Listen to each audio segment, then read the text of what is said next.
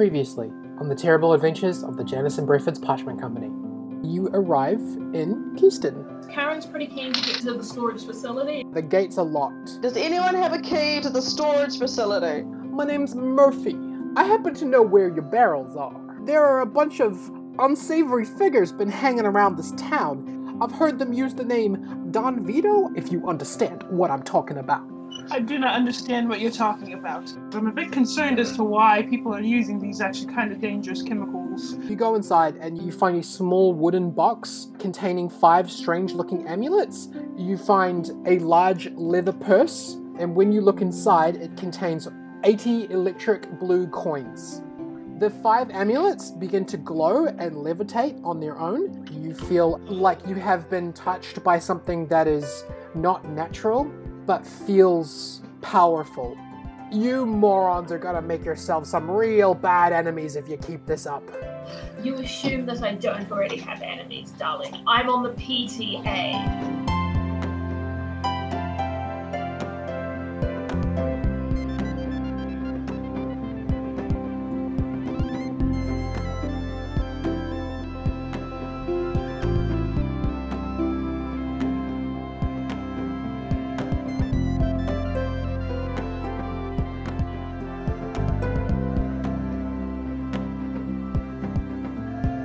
Hello, everybody, and welcome to the terrible adventures of the Janice and Breford's Parchment Company, a D&D podcast. My name is Penny. I'm your DM, and my quarantine snack of choice so far has been peanut butter and bananas on either toast or croissants. Beautiful, my favorite.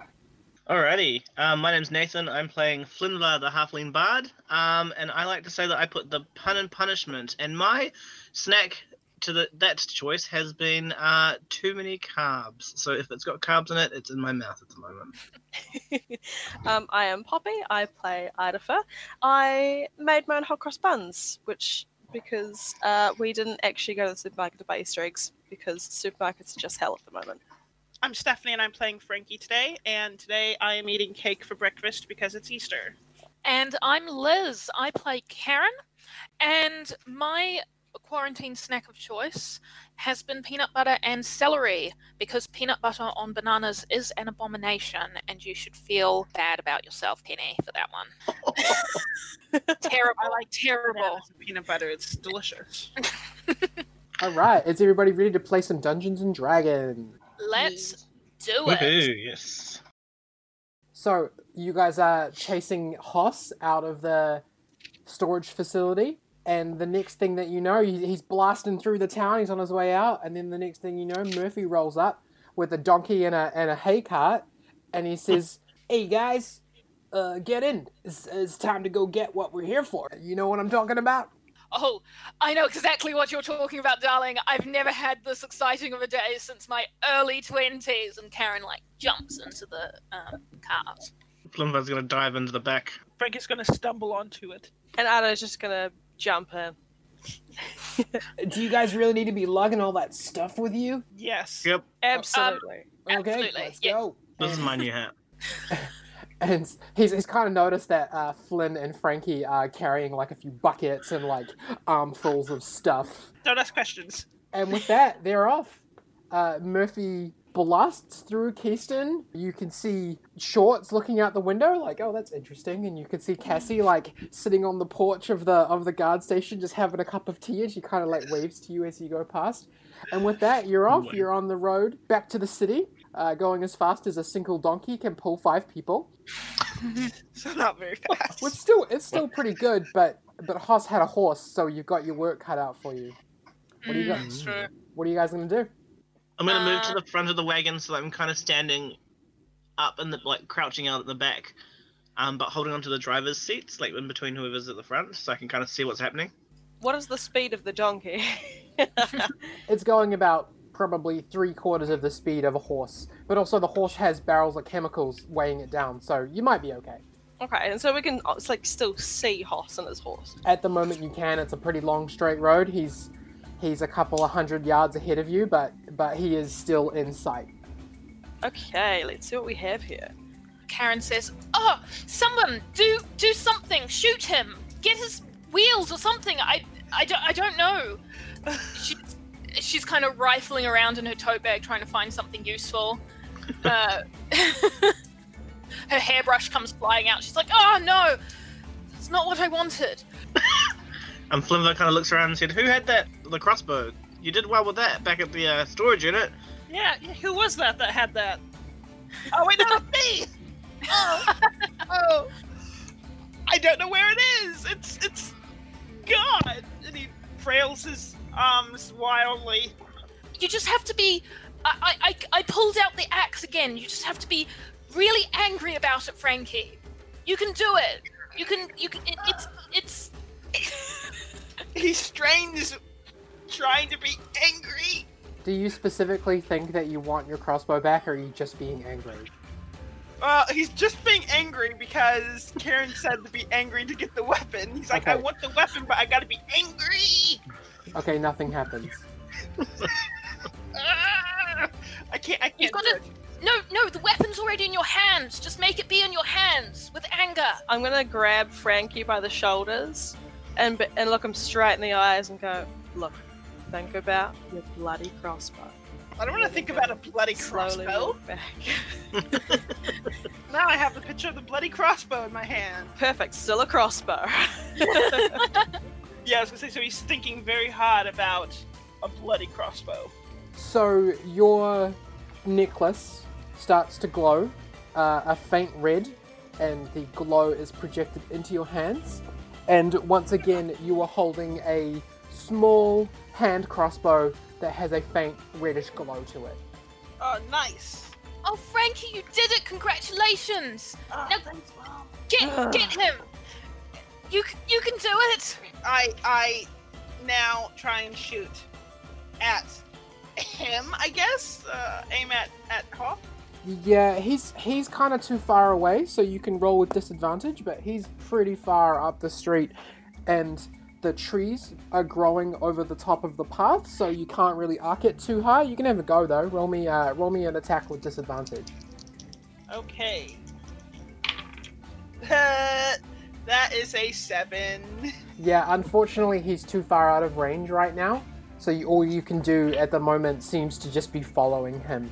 As your bolt flings past Murphy, he turns around. He's like, "Hey, what do you guys think you're doing back there? Let's just try and catch him. What are you trying to? You want to set off a massive explosion in the forest here? Let's not be firing at the dangerous chemicals, okay?" That's a very good point. well, we wouldn't have to shoot if we could go any faster. Well, do you guys have to have all that extra stuff with you? You could just throw it off the side. Well, what have you guys got? What is that? What's the. What's all of those things? I'm pretty sure they're not part of our chemicals. All these hats. We don't need all those hats. Oh, I like my hat. If we split the bucket full of shiny things between us, then we can throw the bucket over the side.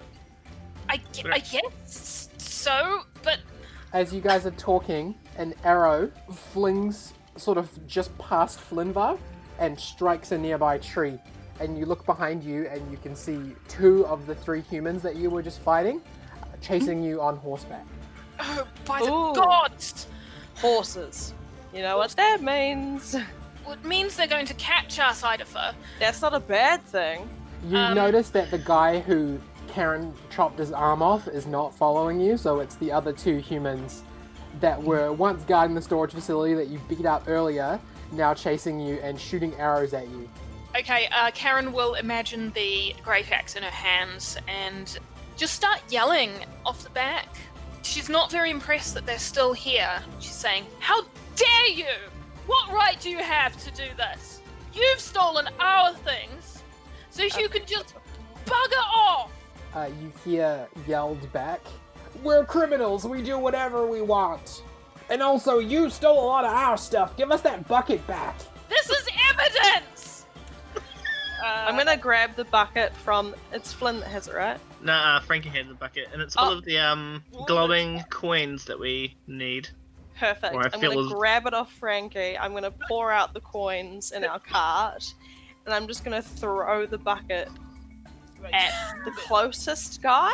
Okay, uh, roll me an attack roll. Use your strength modifier since you're throwing an object. Okay. Backwards though. Physics. Uh, eleven. Yeah, the guy on the horse is easily able to steer around it, and now you just have a pile of blue coins just on the back while the while the bottom of the truck is just rattling. And they're starting to spread out. This is this is not a transport cart. It seems to be made for carrying feed. There's a couple of hay bales and the four of you and whatever you're carrying.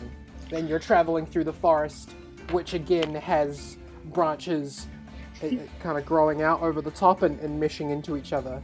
Okay, um, just quickly, Otto is going to grab a couple of those shiny things from the floor and put them in his pockets. Okay. Of course I he want to keep is. him safe. Uh, Who has the? You managed to fit twenty of them into your pockets before you start to run out of room. So there's sixty remaining. Yeah, Flimvad's gonna start picking them up too as, as he watches them bounce. I'm also gonna empty the amulet out of the wooden case, that spare amulet we had, and put it in my pocket, and just ditch the case over the side as well. Okay. Karen going start yelling. She's going to drop the image of the great axe. Instead, she's going to pick up a hay bale and she's going to chuck it uh, at the the horses. Nice. Okay. Uh, it's probably they're probably a little bit far back to directly hit them, but roll me an attack roll using strength. Sure thing. Uh, in the meantime, they do shoot another arrow, um, and it hits it hits Frankie. It hits him in the ass. Oh no! the fleshiest part. Not Um, the it- birdie. It is just a crossbow bolt, so it's not a hell of a lot of damage. But Frankie, you could take uh, two two points of piercing damage as it as it like grazes through Pierces your your- grazes through your your booty. Okay. Oofa doofa. Okay. Uh, Thirteen. Okay, you you manage to throw uh, the hay bale out. Uh, one of the horsemen is forced to slow down for a second, but the other one carries on through and is starting to gain on you. He's about 50 feet back at this point. I'd like to just keep on doing that with the rest of the hay bales. There's two and she says, of them. "Sorry, Murphy. Sorry, Murphy. Needs must." Um, and she's just going to chuck the other two out one at a time. Okay, so I'll roll for those seven. Yeah, roll me two more So- two more strength attacks. The first one is a uh, 17, Okay, and the second one is a another 17. okay. You, you throw them in, in fairly quick succession. You throw the first one, and the guy's like, haha, and kind of jumps over it. But as he's in mid-air, he's unable to uh, steer anymore. And so the second one just kind of like, he's like, haha, and then a hay bale just hits him square in the face. And the horse carries on jumping, but he stays still. So he is now being dragged behind the horse. Exactly what I wanted. Um, Um, Flimvad's gonna take kneel by Frankie and make sure he's okay, and also grab some fruit off his fancy hat and throw them back, including a couple of bananas, to see what happens because he wants to see what happens. Okay, sure. Uh, roll me a roll me a. I guess that's just a strength roll as well. This is something specific. This is like a specific strategy you're going for. You're just trying to make the make the ground slippery. Yes, I got a net one, so I'm going to roll again. So I fumble for a banana, and I oh, I it's got a 17 plus. Did you say strength? Are you trying Yes. to roll? Are you trying to roll strategy or are you trying to roll distance? Strategy. If you're going to like try and make the ground slippery, or you're trying to use a strategy, roll me an intelligence check instead. Uh, so I rolled an 18. So Okay. well, I rolled a 17 plus my intelligence buff. So So you're 18. man- so you're kind of like throwing the the fruit at the ground with impact rather than trying to like throw it out towards them. You're just throwing it on the ground right behind you, and you do manage to. A couple of the apples do explode. One of the bananas kind of like smooshes onto the ground. Uh, you do manage to create a bit of a slippery a slippery area. The first horseman, the guy who's being dragged behind the horse, is now stopped, and the second guy who was uh, running a little bit behind he does not see this, uh, and his horse kind of like slips on a banana peel, and its its foot kind of like crosses over its other feet, um, and it, it falls to the ground. And yeah, you manage to make him slip on a banana peel, and you turn a corner, and they are now out of sight. All sorry about your cool hat, Frankie. Oh, that's okay. Worried more about my behind. That hurts. Just keep still there, buddy. Pat pat. Hey, uh, good Pat, good work pat. there. Good work there, guys. Managing to use your your cunning and your wits to evade our pursuers. Probably could have used those horses, but that's okay. This donkey will get us where we need to go. What's all that jangling I can hear in the back seat there? Uh, you guys tipping out treasure? Can I have some of it? It's it's nothing. It's uh, uh, uh, we found some teeth. It's evi- it's evidence, so uh, you know legally, I cannot give you any.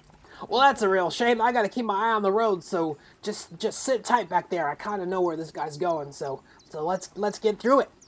Karen's going to collect up the rest of the coins. Um, so you can you let- can fit twenty in your pocket. There are twenty more remaining. Frankie, could you? Uh, I'm just going to put these in your bag, darling. I'm sure it'll be fine. Nobody's going to reach their little grubby hands in there to get them out. So No, they are teeth. I say loud enough that Murphy can hear. He is not convinced. He rolled a natural twenty on his insight. He knows you're lying.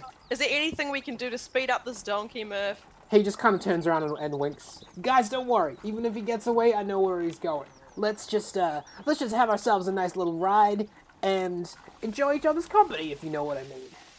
where's he going? We need those chemicals back. They're awfully dangerous.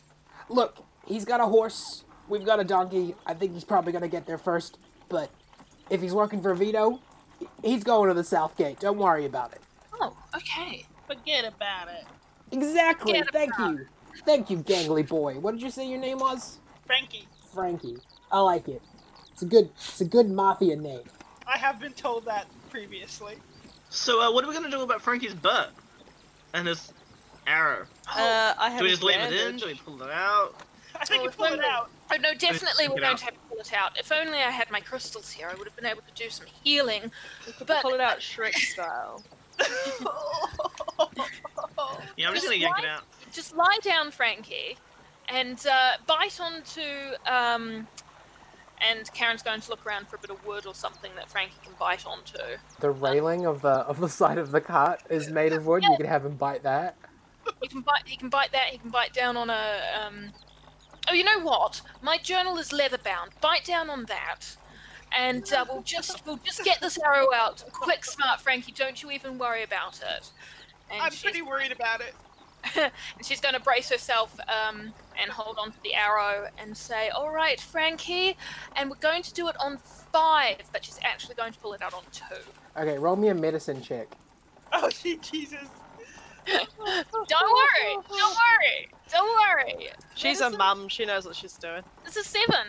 Seems like a great idea. This will be great. Frankie cries. Does anybody does anybody else think that they know a little bit about what's like? Does anyone else want to roll a medicine check based on their character's strengths?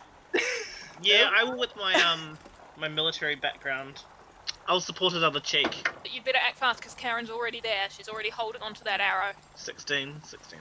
Okay, you know that without any kind of bandages, Frankie's probably going to bleed a lot, and that's probably going to make a trail for people to follow if they were to, you know, see the blood on the ground. I like how that's the important part. It's not the fact that she's Gonna bleed bleed out. out. Yeah. There's going to be a trail. oh, Karen, Karen, uh, if you pulled it out, we're gonna be in a bit of trouble. Um, do you have any bandages in your bag? Mum kit, Oh, you know. I pull out the bandages that I got from the general store and hand them to you.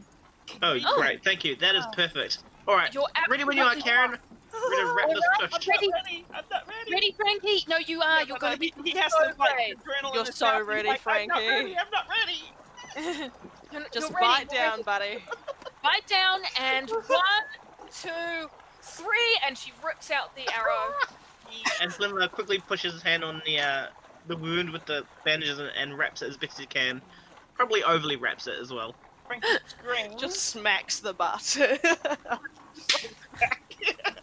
After a very awkward uh, bandage wrapping, which you've wrapped bandages like around the over, like over his pants, yeah, Mhm. it's over. Fine. you guys are all kind of sitting there. Frankie's butt is really hurt. Yeah, you're, you're trying to catch your breath for a little bit. The bandages are definitely catching the blood. Good. Good. that's that's the important thing. Everybody kind of sits back. Your pursuers have stopped following you. Hoss is out of sight, but Murphy seems to know where he's going, and so you really have nothing to do now but wait until you get to your destination. Karen is going to start playing with the axe amulet, seeing how um, she can bring out the axe and then put it away again. Trying to do it without being like, ah, emotional. Roll me an Arcana check. Sure thing. Um, that's a 15, straight 15. Yeah, so you after a while, after a lot of like summoning and, and letting it go, you kind of get the hang of the fact that you can concentrate on I want an axe and the axe will appear. And then when you don't want it anymore, you can kind of dismiss it and it will go back inside the inside the amulet. Do you share this information with the rest of the party? Absolutely. She's narrating basically the entire process. Um, it's it's you know it's always there's always an opportunity to upskill. And there's always an opportunity to learn more about yourself and others. Um, so she is having a little. She's doing a little conference. Um, I'm not sure if anybody else is listening, but she's having a nice time. And the rest of you, do the rest of you guys try to use your amulets and, and figure out how the, they work? Yeah, so Um, when she um she's doing this little talk and I've been watching her, and I s- have a think. I'm like, I wonder if I throw it. So I think about the dagger, form the dagger, and then I throw the dagger off the cart. Okay, it sticks into the side of a tree. Oh, perfect. And then I see if I can conjure another one. Roll me an Arcana check. Four. for about an hour of your travels, you just like once you've thrown it, it's just gone, and you're like, oh shit, I think I might have left it behind. But after about after about an hour or so, uh, while everybody else is doing their thing, you do manage to summon another one, and you you get the idea that you kind of had to like remember exactly where it was Okay. in order to dismiss it, and then once you're able to do that, it just took you a super long time to do that. That's kind of the only thing you're really able to do. Sweet. Sure. Um, so you have to you have to dismiss it before you can summon another one. Yeah, that's right. Um, Cool. But being able to dismiss it, you kind of really needed to know where it was in order to dismiss it. And if you, you kind of get the feeling that if you sort of threw it off of a cliff, that you might have to go find it and see where it is before you could dismiss it again.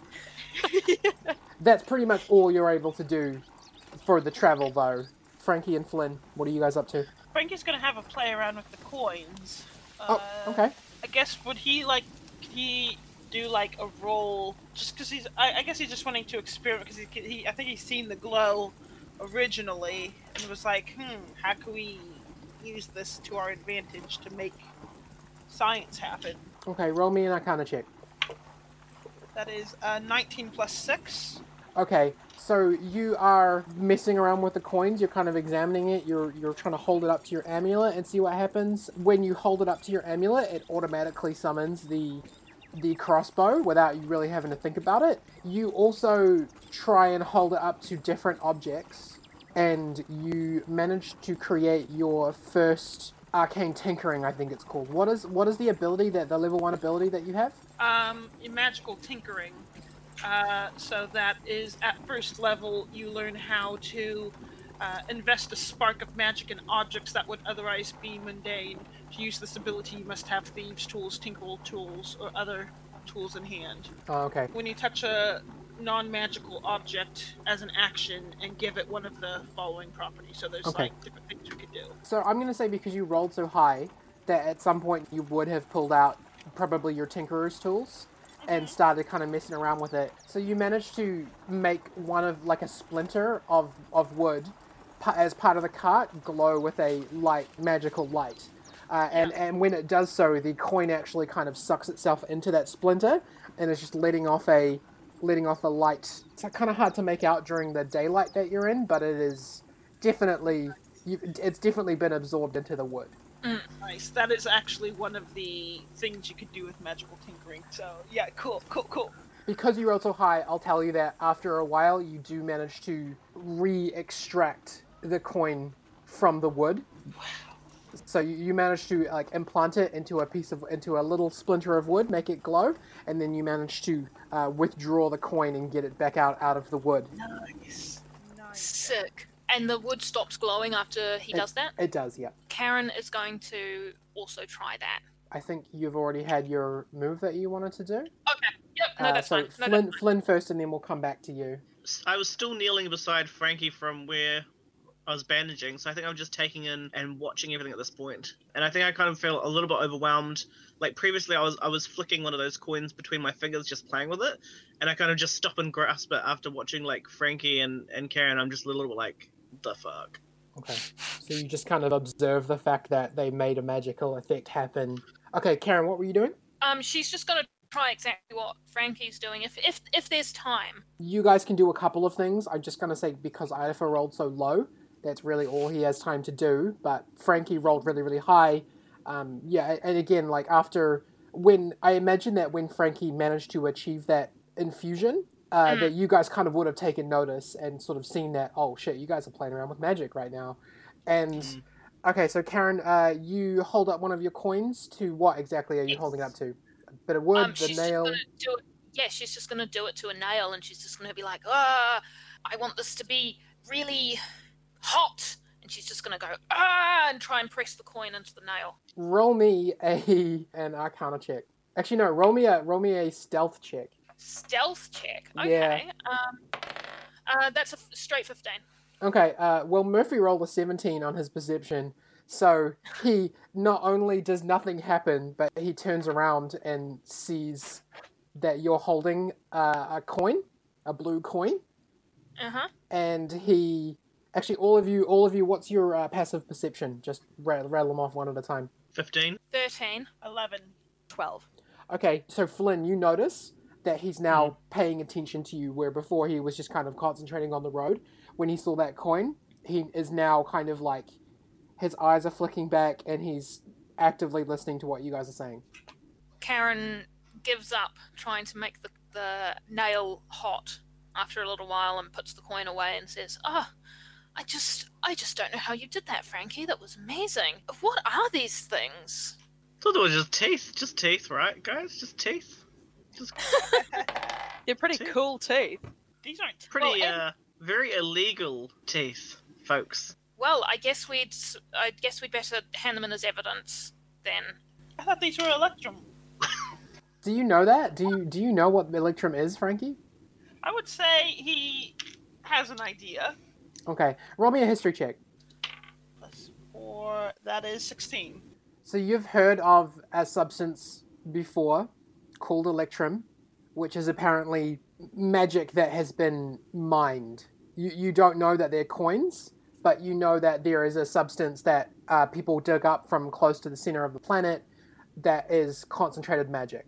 Should I roll a stone sense history as well for that one? I didn't think that Karen would know about that, but now you've said that it was mined, she might actually know, being a hundred and also a dwarf. Well, Frankie, do you communicate what you know? Yeah, because Frankie's not smart enough to keep it to himself. Okay, then yes, you can you can check that out. So that's um 17 plus 4, that's a 21. So I guess she does know a bit about Electrum. Okay. Maybe the maybe him saying Electrum kind of was like brought it back into her memory and she says, "Oh, well this is I thought it was just a I thought it was just a myth. This is this is concentrated magic. This Contraband. Is, this is illegal. What are we doing with this? What was the mob doing with this? We we need to tell someone in charge. What was that nice young man's name? Mr. Mr. Cherish. We need to contact him, the head of the guard. The uh, How are we gonna explain that? And Murphy turns around and he looks at you, Karen, and he says, Hey, look, so here's the thing. I would very much appreciate it if you kept that quiet. That bucket that you guys have commandeered was probably on its way to Vito. And here's the thing those coins, that stuff that you guys are holding, is very illegal and very secret. So if I was you, either give it to me so that I can make use out of it and maybe get some cash money, or keep your mouth shut. Because that stuff is powerful, and even just having some of it can be enough to get you thrown in jail, because now you know what it is. Ah, well, Fair point. yeah, I, I suppose, but surely the guard wouldn't hurt us. I mean, we're just being good citizens. Unfortunately, anyone who is in possession of Electrum, and you are correct, that is what it is called, that's enough. That's all you need to arrest somebody and throw them into dungeons under the Emperor's castle, okay? Because now that you know, you can spread it. Oh, I—I suppose maybe it's not the best idea to talk to Mr. Cherish then. Okay, so here's the deal. If yous are gonna be talking about what you know, then unfortunately I'm gonna have to leave you here and go hide and then also claim to not know you. So Oh, no, Murphy, please, please. We need those chemicals back, and you're the only one we know with a cart around here. I, I, I'm, I apologize. I'm sorry. Please. Um, I think Why what we need here is a non-disclosure clause in our uh, working day. that sounds like an excellent idea, my friend Flynn. A sensible man, a sensible man named Flynn. This is who my friend Flynn is, okay? Can I keep driving now, or are you all gonna get me thrown into the dungeons? no, no, no, please. You can keep going. I, I, I, I apologize, uh, Flynn. I will help you out with that, with that non-disclosure agreement. Uh, I've got my, I've got my parchment and my pens right here. Sounds good. Alright, friends. By the way, if you're gonna mess around with that stuff, maybe just use one. I've seen Vito use them to throw destructive magic around and communicate with things. I myself am not aware of how to use spells, but I imagine that certain people have that sort of innate talent in order to do so. I'm gonna stay away from it because it's not really my bag. Just try not to explode the cart before we get there, okay? Sure. M- Sounds Murphy. What is up, my good friend Karen? It's it's good to be your friend, Murphy. Why are you doing this? Well, let's just say I have my own reasons. Sure, but y- you seem to know Don Vito pretty well. Why why are you helping us? I'm sorry, I can't hear you over the noise of the cart. And he just starts driving again. Extremely This good. This guy's Sorry, a tiefling, right? He's got red skin and horns. He does appear to be a tiefling. Okay, that's interesting. So, Murphy, are there any more tieflings in the mob? Well, I mean, lots of y- our people definitely look for work wherever they can get it. You know as well as I do, there's plenty of tieflings that get caught up in crime because they can't find work elsewhere. Uh, there are plenty of us who do sort of fall in with the mob because, you know, the mob don't discriminate. We just look for bodies. We just look for people with hands who can help and keep their mouths shut. I mean, they. They do that.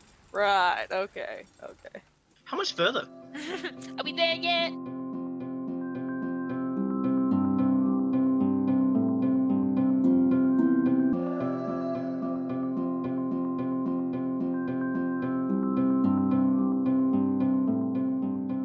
Hey, it's Penny again. I hope you're enjoying Arc 1, My Chemical Errand so far. We had a bunch of fun recording it, and I'm really looking forward to where the story is going to go to from here. We don't have any sponsors, so there aren't any ads to put here, but I just wanted to do a little shout out to some of the people whose work has gone into this project. It'll just take a sec, and then we can get back to the questing. First of all, the players, Stephanie, Liz, Nate, and Poppy, you guys have been really fun to DM for, and I love your characters. Thank you so much for the time that you have all put into this. Uh, secondly, thanks to Tabletop Audio for allowing me to use their background music. If any DMs are looking for cool mood setting sound to add to their games, he puts them up completely free as a community resource. They're really good and super well produced. You can check him out at tabletopaudio.com or on his Patreon, which is also called Tabletop Audio. A big thank you to a guy named Regan McKinnon, who created the theme song for the show, as well as a few other pieces of music I'm going to be using. If you liked the theme song, you can reach him by searching for The Porch Recording Studio on Facebook. And finally, thank you to my partner Liv, who has not only been super supportive throughout all the hours I've spent writing the show and editing and post, and helping me to workshop the story ideas, but is also responsible for all the official art that you'll see across all our social media. She's a really talented artist and she makes all of her money through commission work, creating all sorts of things from digital art portraits to movie storyboards to original comics. She's an absolute treasure and I can't possibly sing enough praises in this short moment I'm taking for a shout out. If you like the show art and you want some delightful and affordable art custom made just for you, check out Live Artisan Design. That's L I V A R T I S A N Design on Facebook, Twitter, or Patreon. Thank you again for listening to our humble little D&D podcast with a terribly long name. You can find out more about us on our website, which should be in the description. I would say it here, but as of this recording, I haven't actually reserved a domain name yet and there will be a Patreon established eventually where subscribers will be able to get characters named after themselves, submit ideas for magical items that the players will be able to buy, or just show your support, whatever you want to do. Okay, on with the show.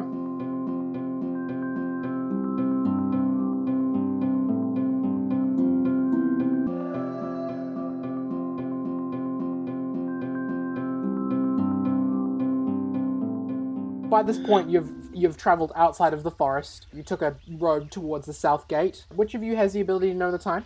I think it might be Frankie. Yeah. Yeah. So so Frankie knows, but by the time you guys arrive at the uh, the queue for the south gate, it's around 4 p.m. Murphy parks up his cart and he says, "Look, we've got two options, guys. Either we go in through the front gate, in which case most of the stuff you guys are carrying is gonna get confiscated, or I can let you in on a little secret. It's really up to you. If you think you can talk your way past the guards, go ahead. But uh, if you're worried about getting your pockets emptied and those nice little necklaces that you guys are wearing confiscated, maybe we should go a different route." Well, I, I certainly wouldn't want to get uh, my family in trouble. Maybe we should follow you until we can figure out a way to explain all of this to the guards. Uh, it, it'll just, you know, just until we can get our stories straight. And I'm sure it'll all blow over soon, right? Okay, so here's the deal. I don't know you guys well enough to trust you, so I'm gonna need a little collateral. 50 gold each, and I'll get you into the city. Oh. I'm sure we can work something out with the paper company. Oh no, would be- unfortunately, I'm not working for Janice and Breffords. I'm working for you guys. So either you hand over gold right now, or I'm just gonna leave you to it, and you can do your best with the guards. Well, I can do a down payment of 50 gold coins, and uh, I can get together the rest of it when we get into the city. Uh, would that be acceptable to you, Murphy? He's just kind of waiting. Frankie didn't take the coins, I believe, so Yeah, I think I have them. I think my uh, fancy hat could uh, help with this situation, uh, Karen and Murphy. I just might happen to have that tucked in the fold of my uh, fancy hat around around that sum. Oh, Just give me a little uh, minute to uh, count it out. I kind of hunch over my hat and count out some coins. Uh, here we are, good sir. Thank you for your help in this uh, trying time. He counts out the coins, he smiles, and he says, I always knew I could trust you, Flynn. Here's the deal. I'm gonna hat. there's another way into the city that the unscrupulous folk like to use in order to bring merchandise in and out. If you would like to keep that a secret, you know, for me, for your friend, for your friend who you have paid, that would be extremely helpful to me. The guards have never found this particular way into the city, and we would like it very much if they continue to not know how to stop such merchandise entering. Are we all in agreement? well, Yeah. Murphy, Yeah. I'm sure we can. I'm sure we can all agree on that. Especially if this uh, this little arrangement ensures that Janderson Breathwood's paper company doesn't get stolen from anymore. So you guys are currently about a mile out of the city. Um, there's a spot where people can kind of just stop carts and sort of leave them, just park them. And Murphy parks the cart and he hops out and he starts to walk sort of into the rocky outcrops that surround the the south section of the city. You guys can see the city wall from here. It's it's very high. It's not really. It's not quite like a mile high, but it's definitely like a couple of hundred feet high. And from where you guys are at, there, there you can see a line of carts and people kind of lining up to go into the gate. So Murphy starts to walk into the rocky outcrops, um, and do you guys will hop down and follow him. Yeah. Yeah. Yeah, I'm Um, gonna grab as much stuff as the, the stuff that I brought with me and follow along. He kind of sees that you guys are having a bit of trouble carrying a bunch of crap. He, he comes back to you, Flynn, and he's like, "Look, you paid me. You paid for your friends. I'll give you just just one more tip. How does that sound? We'll we'll consider this a favor from me to you." I'm always one for favors. He grabs the waste bag that's decorated to resemble a monster from your sort of mm-hmm. pile of crap, and he opens it and he sort of starts to put his arm inside of it, and it's it's only like a bum bag, sort of like size bag. Fanny pack. But he, yeah, it's a fanny pack. But he manages to like throw his hand in, up to the elbow, up to the shoulder, and then withdraws it. And he's like, "Here's the thing: you guys are carrying around a way to keep things under wraps. This is what people in my circle call a bag of holding.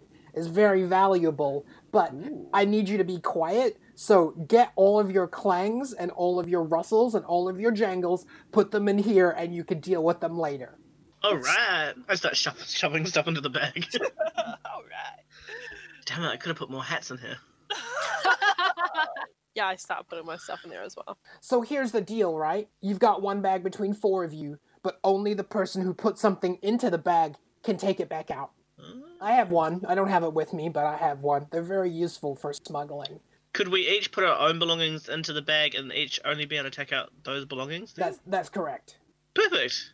I like that. That's like a entrenched honesty bag. I can definitely see how that would be very useful. No wonder these are some of the most confiscated antiques. I remember my grandfather telling me stories about bags of holding and bags of devouring and, you know, all of the magical items of the old world. I'd never thought I'd see one in person. Well, there are still a few of them around, you know, the things that were created back when magic existed, you know, they still float around. There's a pretty good market for them if you know the right people. Amazing. So Murphy leads you to a spot, and, and you're now like much less encumbered than you were before.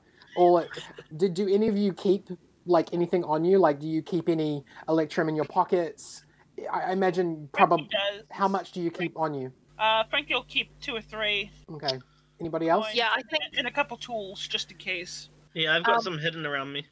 I think Karen will just keep two in her um in her coin purse, and the rest she'll put into the bag of holding. Okay. She's pretty happy to carry everything else in her tote bag. Yeah, I'm just gonna put um two, one in each of my pockets. Okay. So uh, Murphy leads you to a spot where there's three apple trees. Um, you've you've walked for a while through the rocks, and it's been pretty hard. It took you about thirty minutes of walking unseen, but but now you're at a spot where there's three apple trees near the wall, uh, probably about three or four hundred feet back from the wall. So Murphy walks up to the trees, and he stands in a spot where he's standing directly in the shadow of the trees, and he leans down and he appears to pull the shadow off of the floor, but you realize that there's actually a trap door there that's designed to look exactly like a shadow. Cool. Cool. And he smiles and he kind of like gives you a little salute uh, and he gestures down. Uh, there's a ladder leading into the ground. I'm gonna go last. You guys go down. Whatever you do, don't make noise. If there's anybody down there, they'll definitely hear you. How exciting!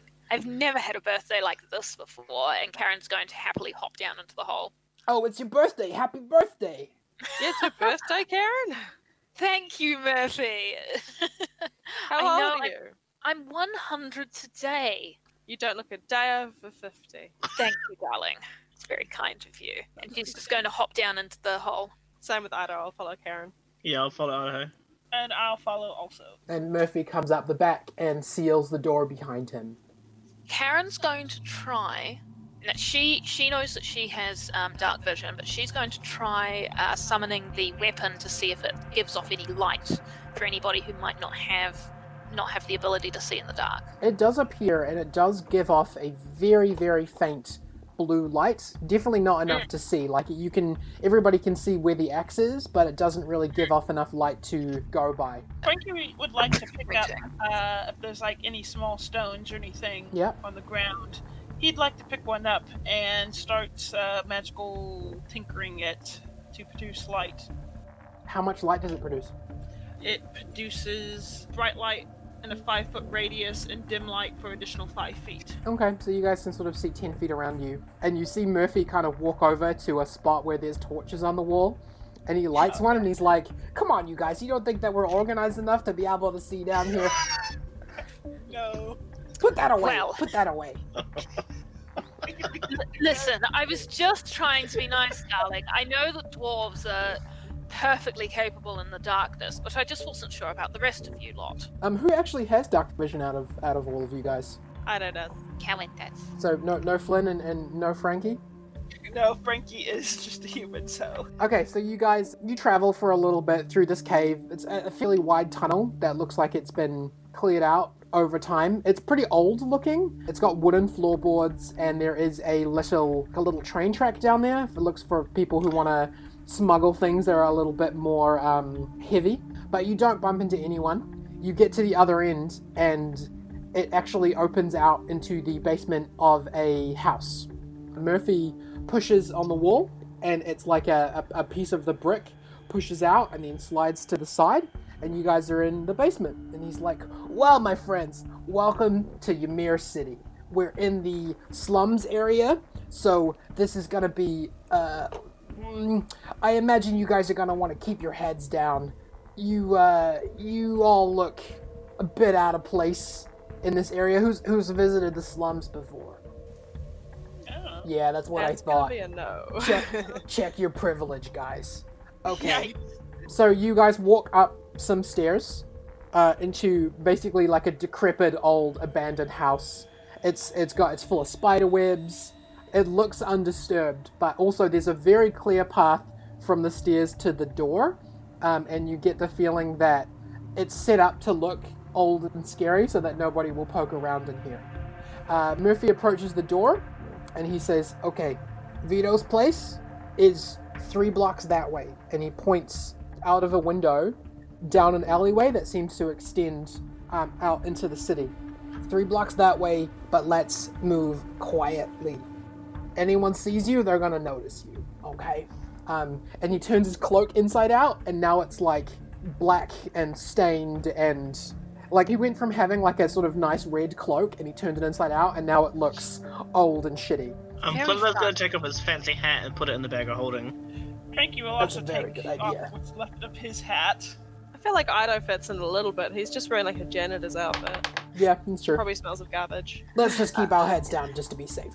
Karen's going to um, sigh heavily and um, take off her fancy heels and put them in her in, in the bag of holding. Okay. Um, all right. Now it's time to it's time to sneak through the slums. Who would like to go first? Who would like to bring up the rear? I'll go first. Okay. So you so Murphy's at the front. He's gonna be uh, he's gonna be signaling you guys. So you guys are gonna sneak together, and he's gonna uh, signal you to move quietly through certain sections. So so who said they were going first? Ido. Okay. And who's going I'll last? bring up the rear. Okay. I'll go last you. So you guys uh, exit the house into the uh, the dusk light.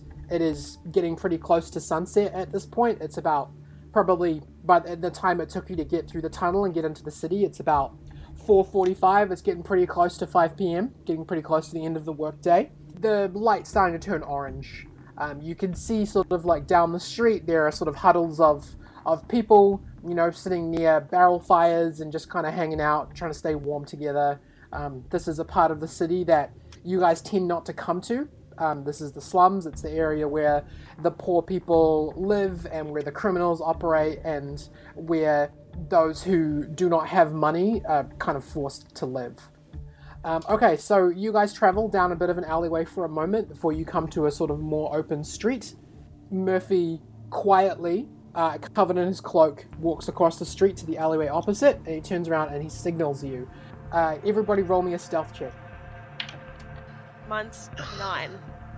I got a 13. 16. I rolled a net run and net one and then rolled again and then have a 16 with my my mods. Okay, so Ido goes first and kind of kicks a can, um, and there's a, a group of people, sort of like maybe a hundred feet down the down the street, kind of turn and and see him, um, and they go back to what they're doing. They just sort of all turn and kind of look at him for a minute, um, and then they go back and just start talking amongst themselves. And and Ido gets across the the street and into the alleyway opposite, and Murphy kind of shakes his head at you. You got to be more careful. Um, and the rest of you ma- do manage to sneak quite quietly across the street, and, and none of you manage to uh, attract any attention. You walk down the alleyway further, you know, uh, past a few sleeping homeless people, um, past a large pile of garbage, um, and you find a another street. And and Murphy's like, look, look, okay, Vito's place is just around, just just through this next alleyway. So once we get there, it's gonna be all go, okay? I imagine that Hoss has probably got the stuff there by now. So, I mean, that dwarf who we were following, he's probably moved whatever you guys are looking for. I forget what I've told you. So we should get our weapons Okay. out. Not yet, but soon. And again, he sneaks across the street. Yep, he's fine. Um, and he turns around and he waves everybody over. So again, roll me another stealth check. Uh, 21. 12. That was a 4. So this time, uh, you guys are sneaking across the street, and Karen waits till last. Uh, you guys all manage to sneak over, and Karen, uh, keeping her head down, sneaking along, looks up for a second and sees two, uh, a young human and a young dwarf child on tricycles, staring right at her. And they say, "Hello, nice lady." Oh, hello, d- dears. Um, I'm afraid I'm a little bit busy at the Do moment. you have any candy? I don't. I'm so sorry. Well, um, it was very nice. What to are you meet doing? I can see that Karen's having some trouble, and I take out the definitely not a Moro bar that I have and chuck it to her and go, like, give them the chocolate. Where did that come from? Don't worry about it, darling. It's magical. And she's going to give them the Moro bar and kind of walk away, going, "Ooh, Hooray! And then they split the Moro bar between them and they tricycle off down the street. Man, you're making a lot of use of those items that you just sort of those useless items you bought back in Keyston. Bandages and uh, not a Moro bar. Okay, so you guys managed to uh, continue on. Murphy's like muttering to himself. He's like, "Oh, I knew I should have found quieter people." Okay, that's all right. Okay, so listen, and he's he stops you, and he's like, "This is as far as I go." Okay, around this next corner, there's gonna be a door to a factory. Uh, that's that's Vito's place. If you guys are lucky, you're gonna get in there and you're gonna find what you're looking for, and you're gonna get the hell out of here. Okay? All right. okay, okay. Oh, all right. Um, Flynn, darling, can I just uh put my tote Yes. bag into that bag of holding just for a moment? I, I think I need both hands for this. And she's going to pull out those two coins, um, stuff them in her pocket, and dump her tote bag into the bag of holding. Sweet Will Otto's just ready to go. Like, he's already got his dagger, even though it's probably not the best place to have it. But he's like, yep, I'm ready. All right. Well, I think, I think I'm just going to. Uh, do you think I should knock on the door? What what what's the protocol now? Do we go in and ask? I, I've I, Murphy. Yeah, so I feel like we want to sneak. Murphy's gone. You you turned around to where he was standing and he's just vanished. He's clearly just left. Well, there's two ways to kind of sneak up to a place, isn't there? Sneak up like you belong, and then just rush in after that. So we could do the polite knock and, how are you? Would you like to buy some paper? Or we could sneak up and hope they don't. so while you guys are talking that over, Ido, who feels like he fits the part and would blend in, has gone up to the door already and knocked on the door. You will go around the corner and you'll see that there's someone standing outside the door. Oh, hey, uh, I'm just gonna head in. The person who is smoking turns and looks at you and freezes. It's Hoss.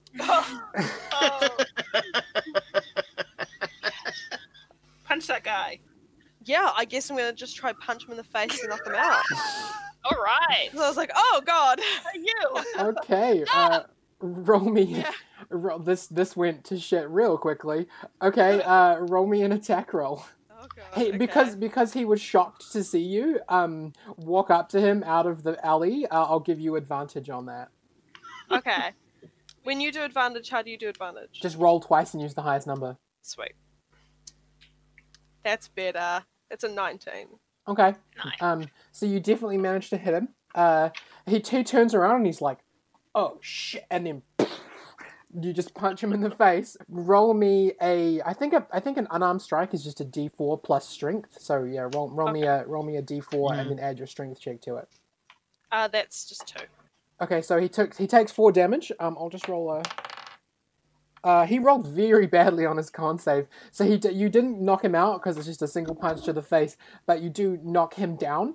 Um, and he starts. Uh, he- you've got a second to do something before he scrambles to his feet and raises the alarm. What are you gonna do? Uh, I'm gonna kick him in the balls.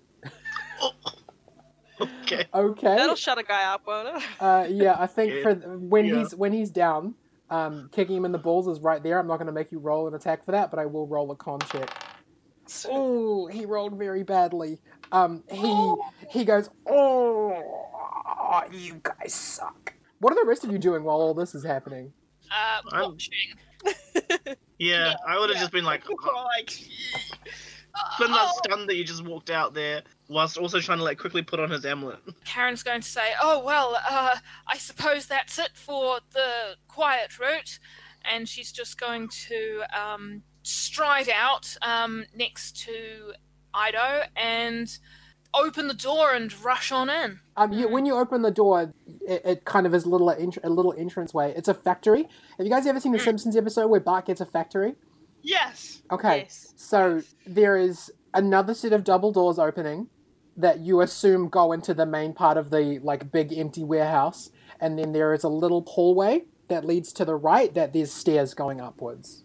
Are there big windows so we can Uh, see in? In the area that you're in now, no, there's no windows. Okay. It's basically just the door, another set of doors, and then a little hallway leading off to the right. Okay. And Hoss Um, and Hoss is like, "Oh, how did you guys find me?" We're very talented. Where are those chemicals? Oh, they're inside. I didn't. I didn't tell Vito. I didn't want to get in trouble. Oh, You you, didn't guys. tell Vito. I didn't tell Vito that you guys beat up the others. I just sort of said that I came by myself. He's he's a dangerous guy. I didn't want him to get angry at me. Uh, and he kind of he kind of stumbles to his feet, and he's like, "You guys can have him. I don't even care." And he, holding his crotch, kind of like j- hunched over, just kind of stumbles off down the street away from you. Karen will say quietly, Bye, Hoss. If you ever want some reputable work, I recommend not coming by the Janderson Breffords Paper Company. So I hope I never see you again. and he flips you off and heads off round round a corner. Rude. Uh, Karen will walk into the doors, and I think she was going to take the stairs. Is that where you guys are all going? Uh, I was gonna have a quick look, like just kind of sneak my head through the door in front of us. They're pretty heavy doors. You you can if you want. Roll me a roll me a stealth check. Twenty-three. Yeah, okay. Twenty three is pretty good. Oh, you open the door a crack. Um, you Yeah. can hear people talking in there. You can hear a few different voices, um, and you can hear somebody shouting um, people to you know move faster. Uh, a voice that sounds fairly similar to Murphy's, but isn't quite the same. Just kind of the sort of same accent. Okay. and that's about it. So you can hear people moving around in there, moving stuff. But Like a decent amount of people. yeah, there's probably you can you can count probably five different voices in there. And then I say, it, it seems pretty busy in there, guys. Well, um, maybe, maybe we don't do this on our own. Maybe we send an anonymous letter to the guard and we let them handle it. We know where their hideout is now. As long as those chemicals aren't used for anything nefarious, I, I don't see how we can come out of this okay. May I uh, interject here? You know, this guy's pretty powerful, so he may have uh, some gods in his pocket, if you know what I mean. And Oh. if we uh, do this, also, there's no guarantee that you know we'll still be able to take the chemicals, even if the gods take them. They're not going to give it back. It'll be most likely uh, evidence, as you say. God, you're right. We can't let Mr. Bloody Stephen Charity take over the board. We've got to get those chemicals back. This is your job, Karen. Janison Breffords gave you this job, and you're gonna do it. He did. He did give me this job, and I'm going to do it. By God, I'm going to do it, even if I get back late. And by God, I'm going to save this company. And uh, she's going to bust through the heavy double doors. Uh, Oh. Oh no! What the hell? Are you sure? Am I sure about that? No. Is there anything that uh, you guys are going to do to stop her from doing that? I just stare and in disbelief, but also do a small clap because I'm proud of you. No, no, you guys are going to let me do Yeah, it? we're just, Sure. like, Yeah, how, do we, yeah. how do we stop her? Finding time. Like busted through. I try grab the back of you, but I'm very little compared to you, so I think I just get pulled along with for the ride. Okay. Just checking that nobody wants to go up the stairs at all. You just want to go straight into the room with all the guys. Well, Okay, originally so I wanted to go do upstairs, you? but then we had like a like a, a, a rousing um a rousing speech. and Now Karen's ready to roll. Um, Could I do a, a dex a dex check to try and see if I can like reroute her, like you know, like a like a swing? Go for it. Do a dex check. Please roll high. I'm an unnatural twenty-two. Yeah. So as she as she barrels in, you manage to grab her and turn her, um, and and Karen kind of like falls to the ground. You grabbed her by the waist. Sorry, sorry, sorry. Maybe just not. Maybe just. Calm down. no, I think I think I think that was a good decision, Flinvar. Uh, maybe we should maybe we should go upstairs instead. Uh, Yeah, I don't really Hmm. like stabbing people. I'll let someone else go first. I think I will. I'll. I'll. I'll take up the rear and make sure no one is watching. Oh, I don't know what came over me. So you guys are heading up the stairs, Yes. Yes. and when you get to the top, you find an ajar door, which you don't hear anything on the other side of. Can I get on the floor and peek around the corner, like on my like on my tummy, like scooch? Okay, um, it's a pretty nice looking office. You scooch and you kind of peek around the door. Um, it's an empty office. There are plants. There's a nice desk. Um, there's a few bookshelves. There's a few comfy chairs. It looks like some sort of nice office. Is there anything on top of the hear desk? You're on the floor, so you wouldn't be able to tell what's on the desk from your angle. Uh, I just have a Can I look see around any the feet? corner. No, there doesn't seem to be anybody in there. Sorry, I uh, think I, it's all clear. Ido, what did you say? Uh, I have a look, but at like normal height. Yeah, Just see if I can um, see anything. Okay, there's some papers on the desk. But otherwise, a fairly nice looking but empty office. There's there's some liquor bottles on the shelves. Oh, okay. and the, there's like a velvet top desk in there. Someone's got a bit of money Yeah. and, and bought some stuff in here. Um, I just stride on in then and see. Is Hmm. there a window in the office that looks down onto the factory? There is, yeah. Okay. Um, I stealthily look through the window and make sure nobody can see me. Okay, keeping keeping low. You have a peek out the window. You can see uh, about seven or eight men, uh, mostly humans and dwarves. There's there's a half elf or two just moving boxes around.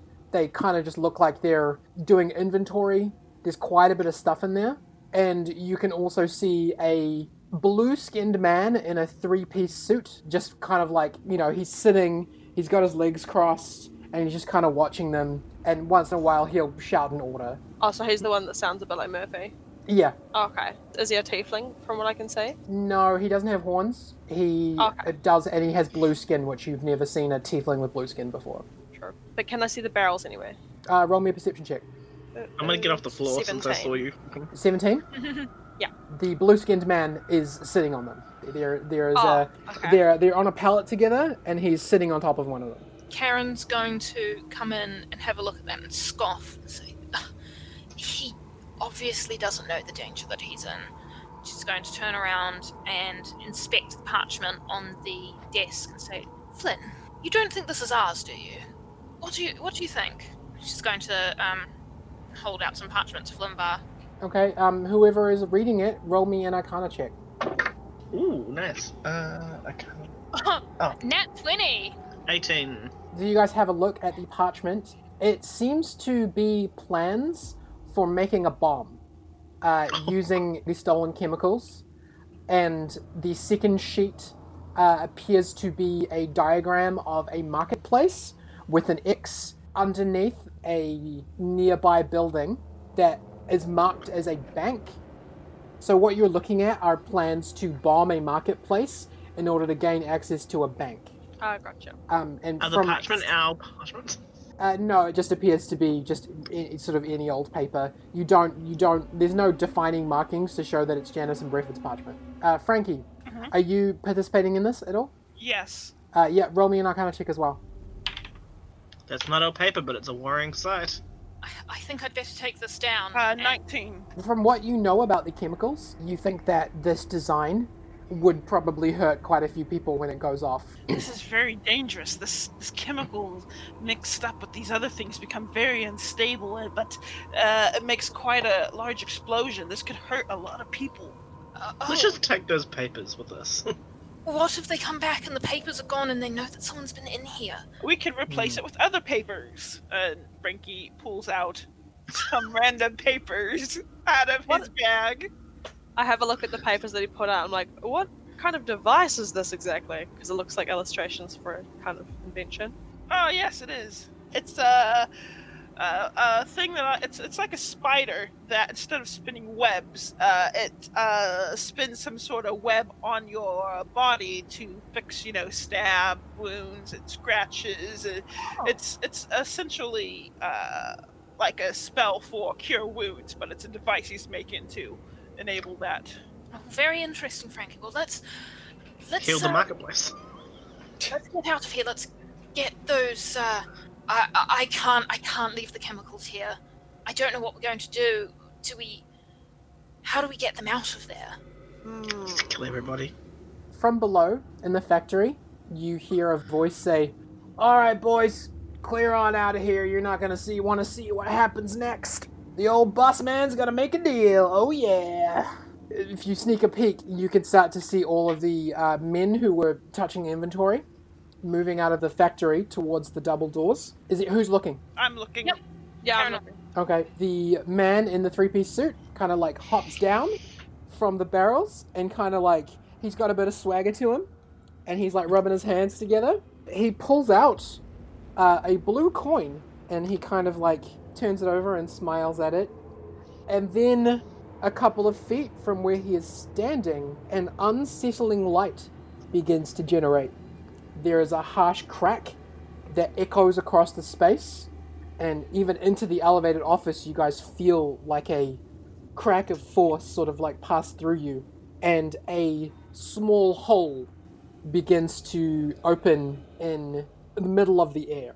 Crackling blood red electricity arcs around the outside of it, and it grows larger and larger. It's like a tall oval, the size of a, the person that's standing in front of it. The man in the three piece suit lowers himself to one knee, and a haunting voice exits the hole and says, three Vito, I demand your audience.